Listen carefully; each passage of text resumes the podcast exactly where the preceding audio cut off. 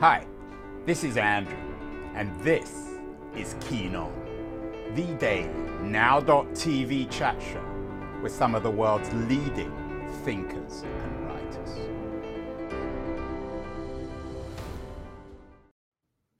Hello, everybody. It is August the 10th, 2022. And as so often in this show, we seem to be dealing with perennial issues, issues that won't go away. We dealt with them uh, last year in an interesting conversation I had with the management theorist Nancy Giordano about whether companies can be both caring and profitable. She dealt with this in her new book, or was new at the time, Leadering, the way visionary leaders play bigger.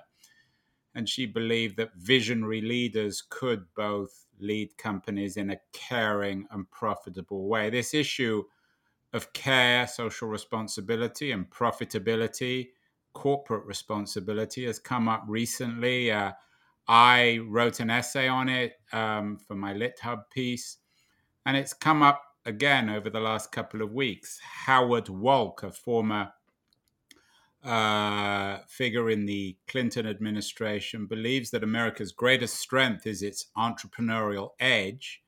And in his new book, uh, Launchpad Republic, he thinks that entrepreneurs in America and leaders, corporate leaders, have a responsibility to make America both stronger and more morally responsible. It was also a conversation I had earlier this week with the Fortune, longtime Fortune editor, very distinguished figure in business journalism, Alan Murray. He has a new book out, Tomorrow's Capitalist My Search for the Soul of Business, bringing together once again responsibility and uh, soulfulness or uh, profitability.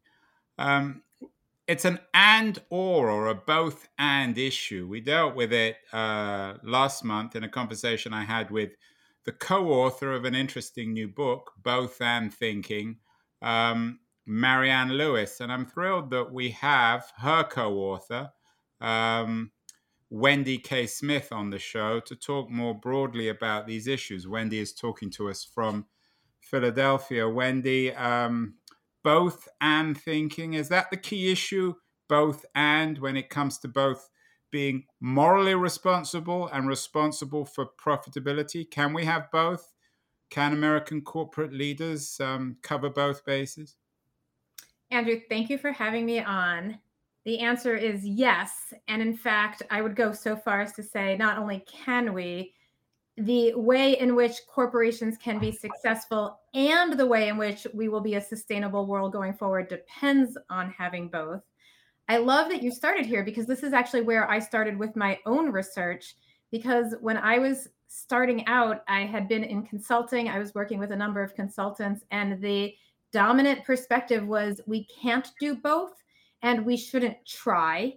Uh, that trying to do both was greenwashing or diminishing either side. And I am so thrilled from all the pieces that you've shared and the examples that we have that have shown that not only can we, we need to. And, and we turn to a, a number of examples in our book, which I'm happy to think about and unpack. But this is the core issue that got me started on both and thinking and that I continue to return to.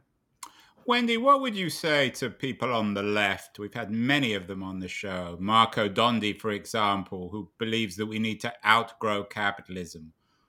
Or the environmental activist Jason Hickel, who believes that the planet needs saving from capitalism, not people. What would be your response to people like Hickel? Um, there are many, many serious, responsible, and I think honest scholars how do we begin this conversation of explaining that we need and both thinking? It can't be either or. I think the place to go is to realize that with either or thinking from the left or the right, we end up in these swings. We talk about them as vicious cycles where we end up pulling so far to the extreme that we, we, we talk about it as a wrecking ball pattern. We end up overemphasizing one piece and because we've overemphasized it we swing and kill all the good that goes along with the other so in some ways we have overemphasized profit in capitalism and not taken advantage of uh, or thought about the broader social mission. You know, corporations were started and organizations were started with co-ops or with organizations to really advance social good and create communities and create possibilities to raise up the social welfare of communities not to diminish it. And we've gone so far to the extreme of profit. I think that's why you're seeing such a deep and extreme defensiveness on the level of as you're talking about liberal thought that says we need to just kill capitalism. But i think that is moving us in the opposite direction to do just as much harm in the opposite way. And so the question is how can we value capitalism toward social good? And how can social good enable capitalism as a much more sustainable or as, as a question that invites us into a much more sustainable possibility?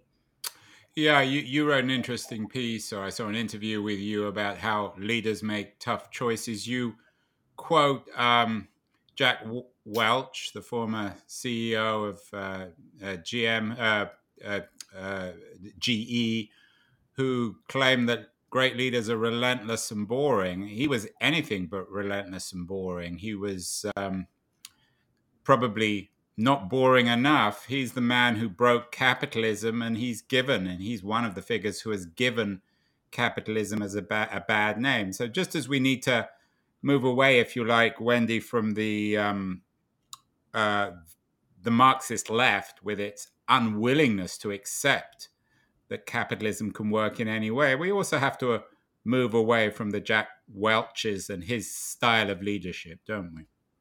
I think that's what we mean by both and thinking. And to be fair, this is not middle of the road compromise. This is valuing two opposite sides so that you can find ways in which they are interdependent and interwoven with each other. The example that we like to point to in the book is uh, Paul Polman, who just wrote his book, Net Profits, which, yeah, there you go, uh, which we think is uh, a brilliant way of saying, look, it's not just about valuing the profit side it's not just about valuing the people and passion and you know and, and planet side. And in fact, if you overemphasize each one, it's problematic. And even more so, that the value is in finding ways in which each side reinforces and enables one another.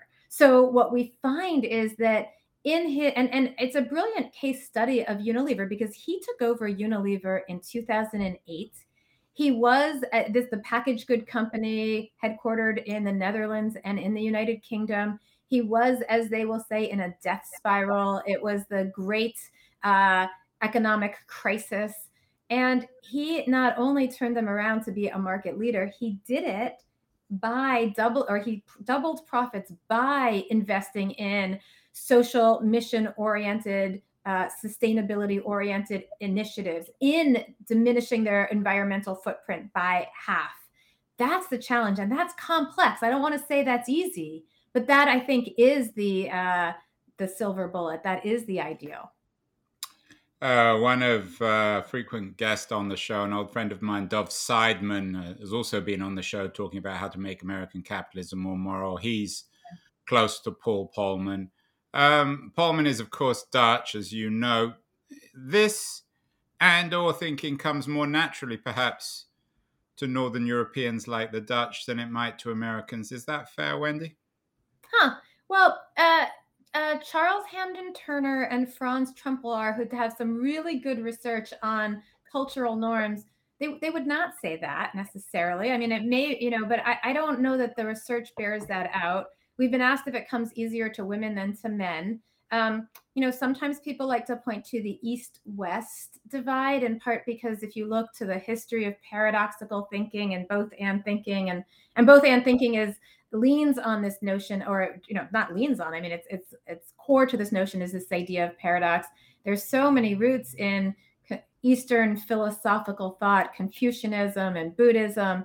And in fact one of the things that we find there is that while that is a core to national thought sometimes uh, the problem is is that there's so much focus on integration across competing demands and looking for the interwovenness that there's not enough in the middle ground there's not enough focus on how do we value each of these opposing ideas and in that case the more powerful pole wins out. And so this is what we were talking about before. You know, we could say we're doing the both and, we could say we're doing the integration, but profit is powerful and it's short term oriented. And that's what drives us to really emphasize that pole over over people and environmental issues, which are much more long term oriented.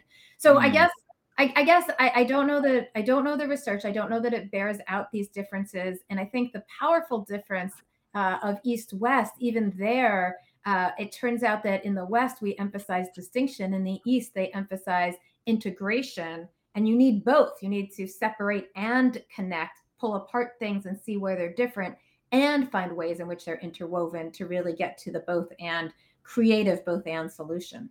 Yeah, it was interesting. We did a show a couple of weeks ago uh, with a prominent uh, Sikh writer and thinker, and I think he. I mean, I don't think he'd read your book, or he didn't use language like um, both and, but uh, it falls very much into your. I, I, think that way of thinking, the offering of, of Sikh thought. Uh, you mentioned women, of course, Wendy. You obviously are a woman yourself. Your co-author is a woman did a show with Christy Hunter Arscott, a young uh, woman, uh, female uh, uh, business writer. She has a new book out, Begin Boldly. She's quite a bold thinker and bold writer, bold figure. She says uh, the subtitle of the book is How Women Can Reimagine Risk, Embrace Uncertainty, and Launch a Brilliant Career. Would it be fair to say that women perhaps struggle more to embrace risk? but mm-hmm. understand mm-hmm. uncertainty better than men. And again, I know that obviously not all men and all women fall into these camps. Well, I love that question. I also lead a women's leadership initiative at University of Delaware, and so I think a lot about those questions. Um, I love that Betsy Myers was the forward for her book. Um, I think I don't know if you've read the book, but I think you'd find it pretty interesting, actually. I am looking forward to that as a takeaway. Um, and uh, you know I, I, think that what so again we've been doing some research to understand if there are gender differences. I think the context is really different for women and for men in which they're taking risks and trying to be bold. The expectations are different. The uh, assumptions are different. And so that's where we get hung up is that there is a contextual difference right so if we talk about whether women can more inherently engage in both and or engage in risk taking we also have to acknowledge that they have a different context. There was just a study that came out about the pay gap and the extent to which the pay gap starts with assumptions and biases as soon as women go into work. It's not just something that happens later. Um, so I think we have to start with that assumption.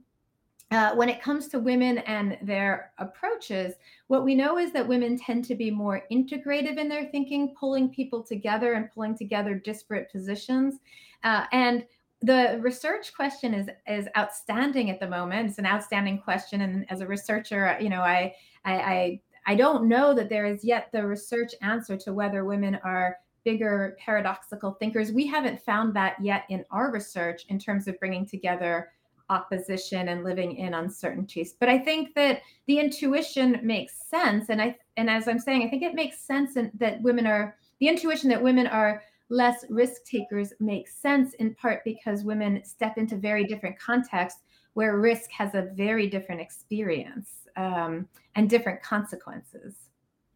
I think you're right, Wendy. Um, to to make the environment so critical, we've done so many shows on it. This conflict between short and long term thinking, between profit uh, to a company and cost to humanity. We did a show recently with David Victor, uh, co author of a new book, Fixing the Climate Strategies for an Uncertain World. He again is cautiously optimistic about market fixes to the environment. What are you seeing on this front in terms of both and thinking? I'm not sure if you're familiar with Victor's work, but I'm assuming you're seeing a lot of initiatives of, of companies who are both trying to be profitable, but at the same time being environmentally responsible. Yeah, here I want to give a shout out to my colleague and co author and friend Natalie Slawinski and Tima Bansal in Canada. They did some great research on the Canadian oil sands. And so, as you know, the Canadian oil sands uh, have been called dirty oil and uh, deemed to be one of the greatest environmental detriments and one of the greatest detriments to our environment. And what they found was that companies that were willing to take the, to your point, the long term perspective were the ones that were able to embrace and embed uh, more significant environmental and sustainability oriented initiatives and technologies than those that were just focused on the short term. So I think that your insight uh, and David Victor's insight about the not long- mine, Wendy. It's that I can't claim insight on any of this. Right. Well, but I think that, that what you're pointing to, that this long term perspective is really important because by looking, you know, we like to use this metaphor of standing on a boat and feeling the seasickness of the waves that toss you around. That's what it sometimes feels like when you are navigating competing demands and have to constantly be uh, living into that conflict and be open to the tensions and conflict. And environmental sustainability issues alongside profitability issues feel like that. And one of the ways to stabilize yourself in that moment is to look out to the horizon is to look out to the stability of the horizon. And so, uh, you know, I'll just say one other thing. When we, if we're talking about are there practices that enable us to live in the both and, one of those practices is having what Paul Polman might call a higher purpose, uh, a longer term, bigger picture perspective that's motivating and integrates and brings together these competing demands. And so at Unilever, their higher purpose is making sustainable living, ev- making everyday uh, sustainable living. Um, and that sustainable living is an everyday activity. Uh, one of the reasons that's valuable is because that is a long term perspective that brings together competing demands and invites us to live into those competing demands. I'm not sure if you know this, uh, Wendy. I didn't actually. Yesterday was uh, World Indigenous Day, and it was it's right. a UN festival. And I interviewed a woman called Kate Finn, who runs one of the big coalitions yeah. of Indigenous peoples, and, and and she's very suspicious and critical of initiatives on the environment, yeah. particularly given uh, electronic vehicles and the need for batteries to exploit native lands for the purposes of yeah. um, uh, building new technology. She believes that indigenous communities have been through this before. They've been ripped off by capitalism and it's going to happen again. What would you say to, for example, um, an indigenous community living on land which they've lived on for many centuries who yeah. are suspicious of this kind of both and thinking? Yeah. Well, I think they have every right to be suspicious. Again, contextually, the experience has not been a positive one in trying, you know, and again, uh, one of the challenges is can we get beyond the greenwashing, the attempt at labeling something as environmentally valuable, but not the actual experience. One of the things I love about Indigenous uh, culture and um, philosophy, and again, it's not my background, so I certainly am not going to, you know, say this right, but is the idea, the seven generations idea that we're making decisions for seven generations. This goes back to the idea of how do we take the long view so that we move ourselves out of just a short term perspective and think about the impact and implication for the long view. What I would say though to somebody like that is that the again the value what we are trying to argue around both and thinking and you're speaking to really deep issues environmental issues uh, issues of capitalism but we can also talk about some of the deeper issues of political polarization that are happening that, that what we are arguing is that we need these diverse voices to all be raised up to a level of respect in order to get to a better solution. So we need the voices of indigenous populations at the table and not to feel marginalized when we talk about environmental solutions, to raise the issues that are concerning. And we need the voices of companies that are growing and developing technology at the table in conversation with one another. And that's the part that's not happening in an effective way to truly bring out more sustainable solutions.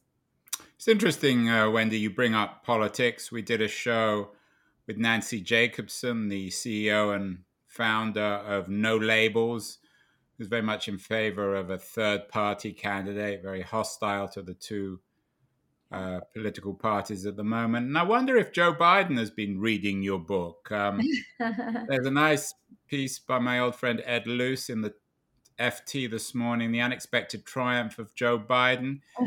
Uh, I'm not sure if, if, if Nancy Jacobson's a big fan of Biden, but he seems to be in your camp in terms of somehow navigating between different communities and not just being in the middle ground of you know Ann Richards' famous remark about Texas: everything in the middle of the road in in Texas turns out to be roadkill. Right. So, what do you make of? Right.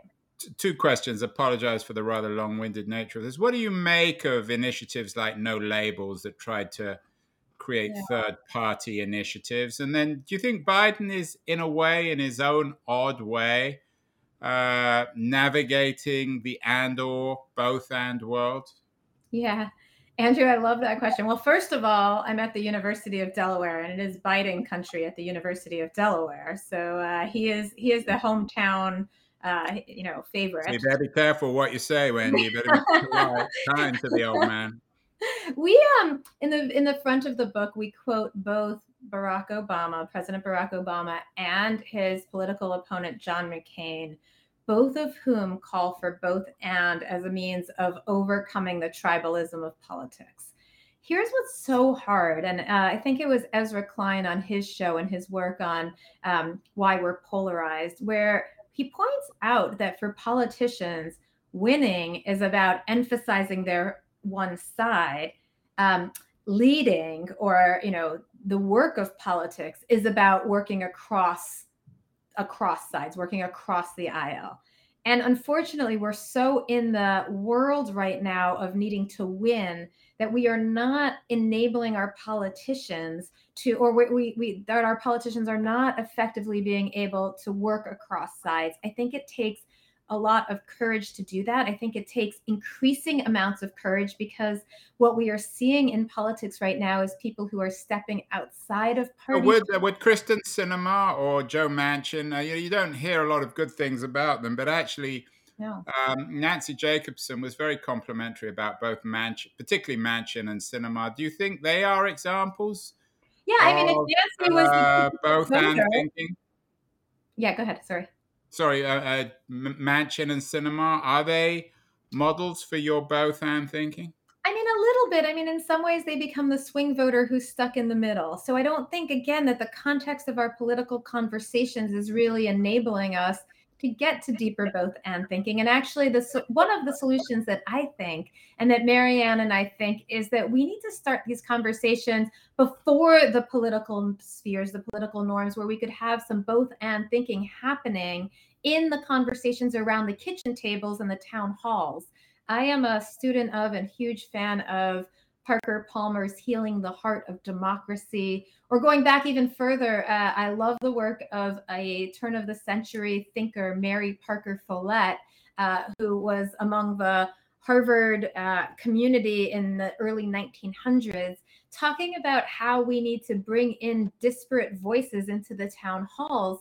If we're not having conversations one on one in the in our families because we're afraid to be talking about different political positions or with our friends or with our colleagues or we no longer have the typical town hall where these conversations happen that then how are we going to enable you know if, if, how are we going to expect our politicians to be doing that when they get to washington and the stakes are so much higher so nancy i think is on the right track and i think that we need to be inviting ourselves to be having those conversations with one another. We just published a piece that came out today in Newsweek. Today is August 10th. Uh, uh, in Newsweek, in which we invite people to think about what it looks like to have a conversation with friends and family that have a different political point of view. And that's hard because many of us, me included, have very strong political opinions about issues. And we feel like if we invite in people who have a different view than us on the abortion debate, on gun control, on climate, that what we're doing is we are um, assuming that their position is right, ours must be wrong, or that if, if ours is right, theirs must be wrong. And the invitation in both and thinking across political sides is what does it look like to assume that I have a point of view, somebody else has a different point of view? We both could be coming from a place where we're both right. In fact, we both might be coming from a place of values that are actually quite similar, but we have to be able to listen to one another. And I want to say one one important thing about this because importantly, opening up and listening to somebody with a different point of view does not mean you agree with them. It means that you respect them enough and acknowledge that they have different, you know, and acknowledge that their political views are valid, even if you don't agree, to honor and listen to them and engage with them. Yeah, it's interesting. We did a show with a young uh, activist, uh, journalist activist, Monica Guzman, uh, who's involved with the Better Angels group, who's very much on that page. What about, though, Wendy, problems that are impossible to solve? Um, I read you you were doing a, an interview about how you had a, a tipping point moment when you were starting your PhD. You were a management consultant, and you were talking about the concept of social responsibility and you were thinking about Ben and Jerry's and their concept of social responsibility. Ben and Jerry's is very much in the news now. There's a battle between them and their.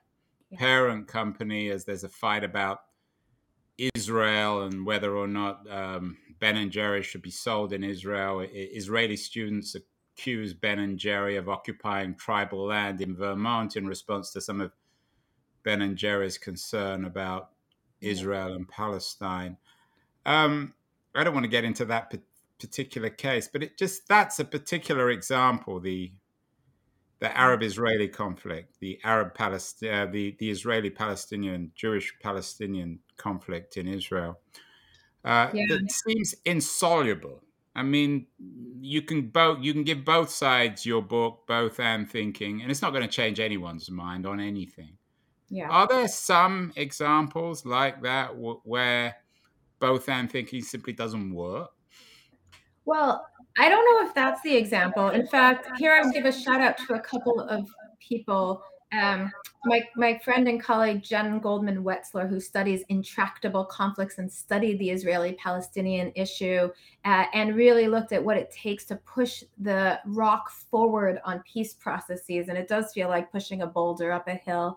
And, um, you know, my PhD was from Harvard, and I was a student of, in so many ways, intellectually, the work by Herb Kelman, who's who what he would do very from an activist point of view and looking at uh, the, the psychology of peace bring together high potentials from Palestinian you know high potential leaders. So not those that are in power at the moment but those that will be in power in the next 10 years and israeli leaders. And this is years and years ago to sit and have conversations and get to know one another before they're sitting on opposite sides of a peace process and discussion table. And i think this is where the media um, uh, minimizes or you know in uh, the media is a fantastic institution and the sound bites don't capture the complexity of the issues. And so again this is where i think taking these issues back in into conversation there's a great organization called seeds of peace and they bring together youth kids palestinian israelis you know i don't want to idealize the issue because it's a painful and poignant and difficult issue and I would argue that the starting point for pushing this boulder up the hill, and again, I don't think it's about having solved the issue because I don't know if we will ever solve it. We're talking thousands of years. I think it's about always solving, coming to a better point by being by pushing ourselves to have conversations with people that look and feel and have very different needs and goals than us. So this is not about having a conversation at the level of do we put more, uh, you know, more uh, Israeli settlements in you know in territories that were supposed to belong to Palestinians? Or about whether you know we're going to push all the Israelis into the sea. This is about having conversations on the one-on-one on a human level yeah I'm not convinced maybe we need just simply need to send Paul Polman to the Middle East and force these sides together um, what about the idea of this sort of overcoming our our mentality, our our behavior? I did a show this morning with Nick Kostov, the co-author of a new book on Carlos Ghosn, the fallen Nissan leader. The book is called Boundless. Uh, Elon Musk is very much in the news today. Men like Ghosn and Musk, they're highly egotistic, to be polite. What would you say about leaders like that? You know, for all the talk of female leaders and Polman style leaders, capitalism is still dominated by men like Ghosn and Musk. Yeah. Yeah. yeah. I, I mean, yes, that is the right observation. You know, um, this is one of the places where I think we need better balance of, you know, one of the both ands that we talk about is does change happen because you have individuals coming together that believe in a point of view, or does change happen because you shift the system, the policies, and the practices? And there's a huge debate about where change comes from. And we see it every time there's a social movement that emerges. So, in the feminist and in the women's uh, movement in the last 10 years, we've seen a big debate between as women need to lean in, which is about how they behave, or and it's framed as an or, or we need to change the system so that women have better conditions for the system. And we saw this debate happen really profoundly in the Black Lives Matter movement and the movement for racial equity. Does change happen because we help people change their implicit biases and their mindsets and or we help people of color be able to find new opportunities and ways of engaging? Or does change happen because we need deep systemic change? So this is one of those either ors that I think is not an either or, it's a both and. And when we talk about the example that you just gave, or what strikes me as an example that you just gave of leaders with so much power, one of the reasons that we end up in these situations where there is a problematic situation is because power overtakes on one side and we haven't restricted that power. I have great colleagues, Marco Berti in um, in Australia and Ace Simpson, who recently moved to the UK, who talk about the problematic part of power when navigating paradox. And when we're in a situation with so much power that it emphasizes one side, in this case, emphasizing capitalism and narcissism, you know, then then we can't really live in the both and. And the question is, what are the systemic changes that would have to happen to restrict that level of power? And Andrew, I think that's a really profound question. It goes back to this question of reimagining capitalism. I'll just say one thing that may or may not be provocative, but I think is important, which is that when you talk about organizations, whether it's a social enterprise or an entrepreneurship or you know a, a profit entrepreneurship or uh, whether it's a nonprofit, the big word we talk about today is scale for everything to be for everything to be funded or to be supported it's got to be able to grow big.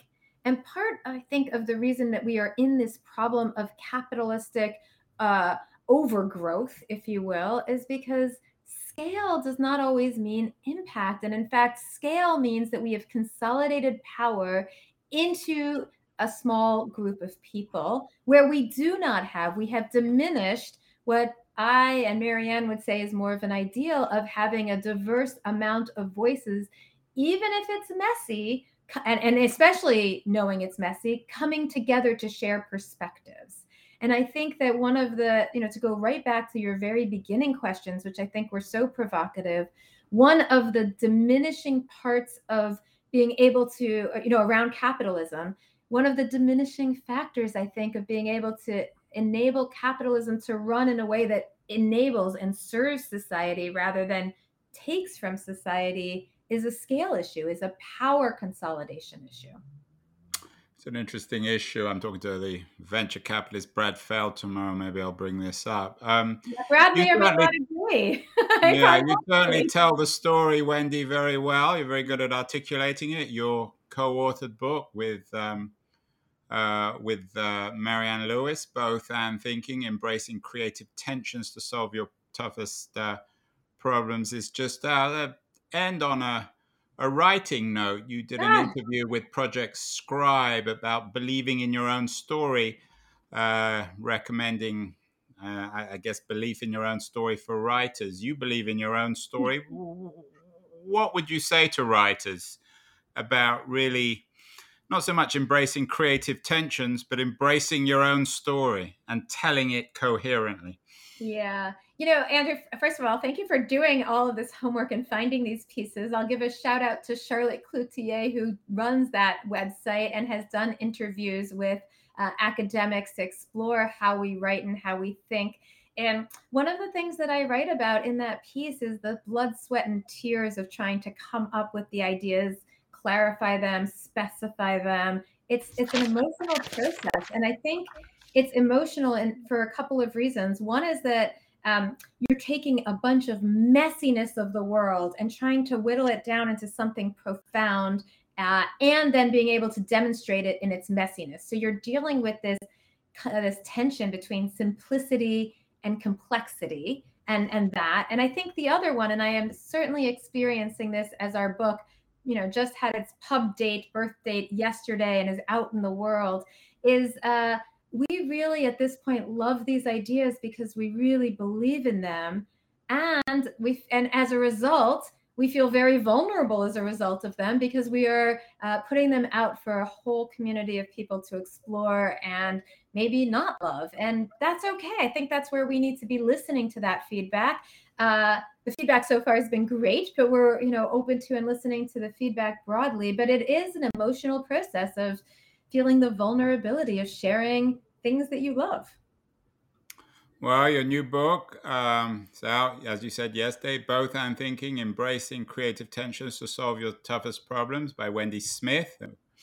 And your co author, Marianne Lewis. Uh, it's right out. Congratulations on that. Um, uh, Wendy, anything else to suggest? You've cited a lot of academic books in this, one or two other books. Do you ever read anything outside management? novel? I'm a big fan of uh, of historical fiction. Uh, that's where I, I, get some energy.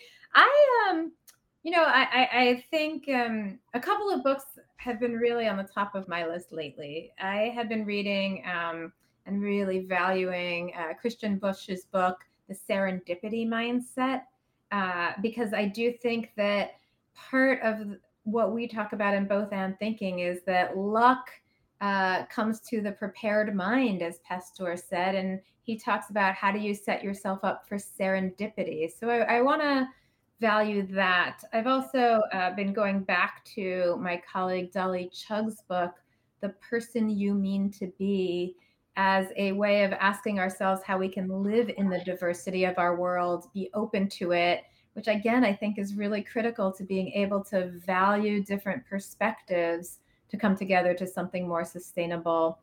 Um, and then I'll I'll go back to you know I started this world again. I I, I said I went to grad school thinking I was going to study uh, Ben and Jerry's and social responsibility and sustainability and exactly what and the time was not ripe for that. And I started by studying innovation and the tension between today and tomorrow and how you navigate that. I studied that at IBM with my colleagues uh, and now authors uh, Mike Tushman, Charles O'Reilly, and Andy Binns of the book Corporate Explorer. And so I've been thinking a lot about their work and what it means to innovate in companies that are so dominant in trying to do the existing world or feeling pressure from the existing world. So I'll give all of those a shout out at the moment.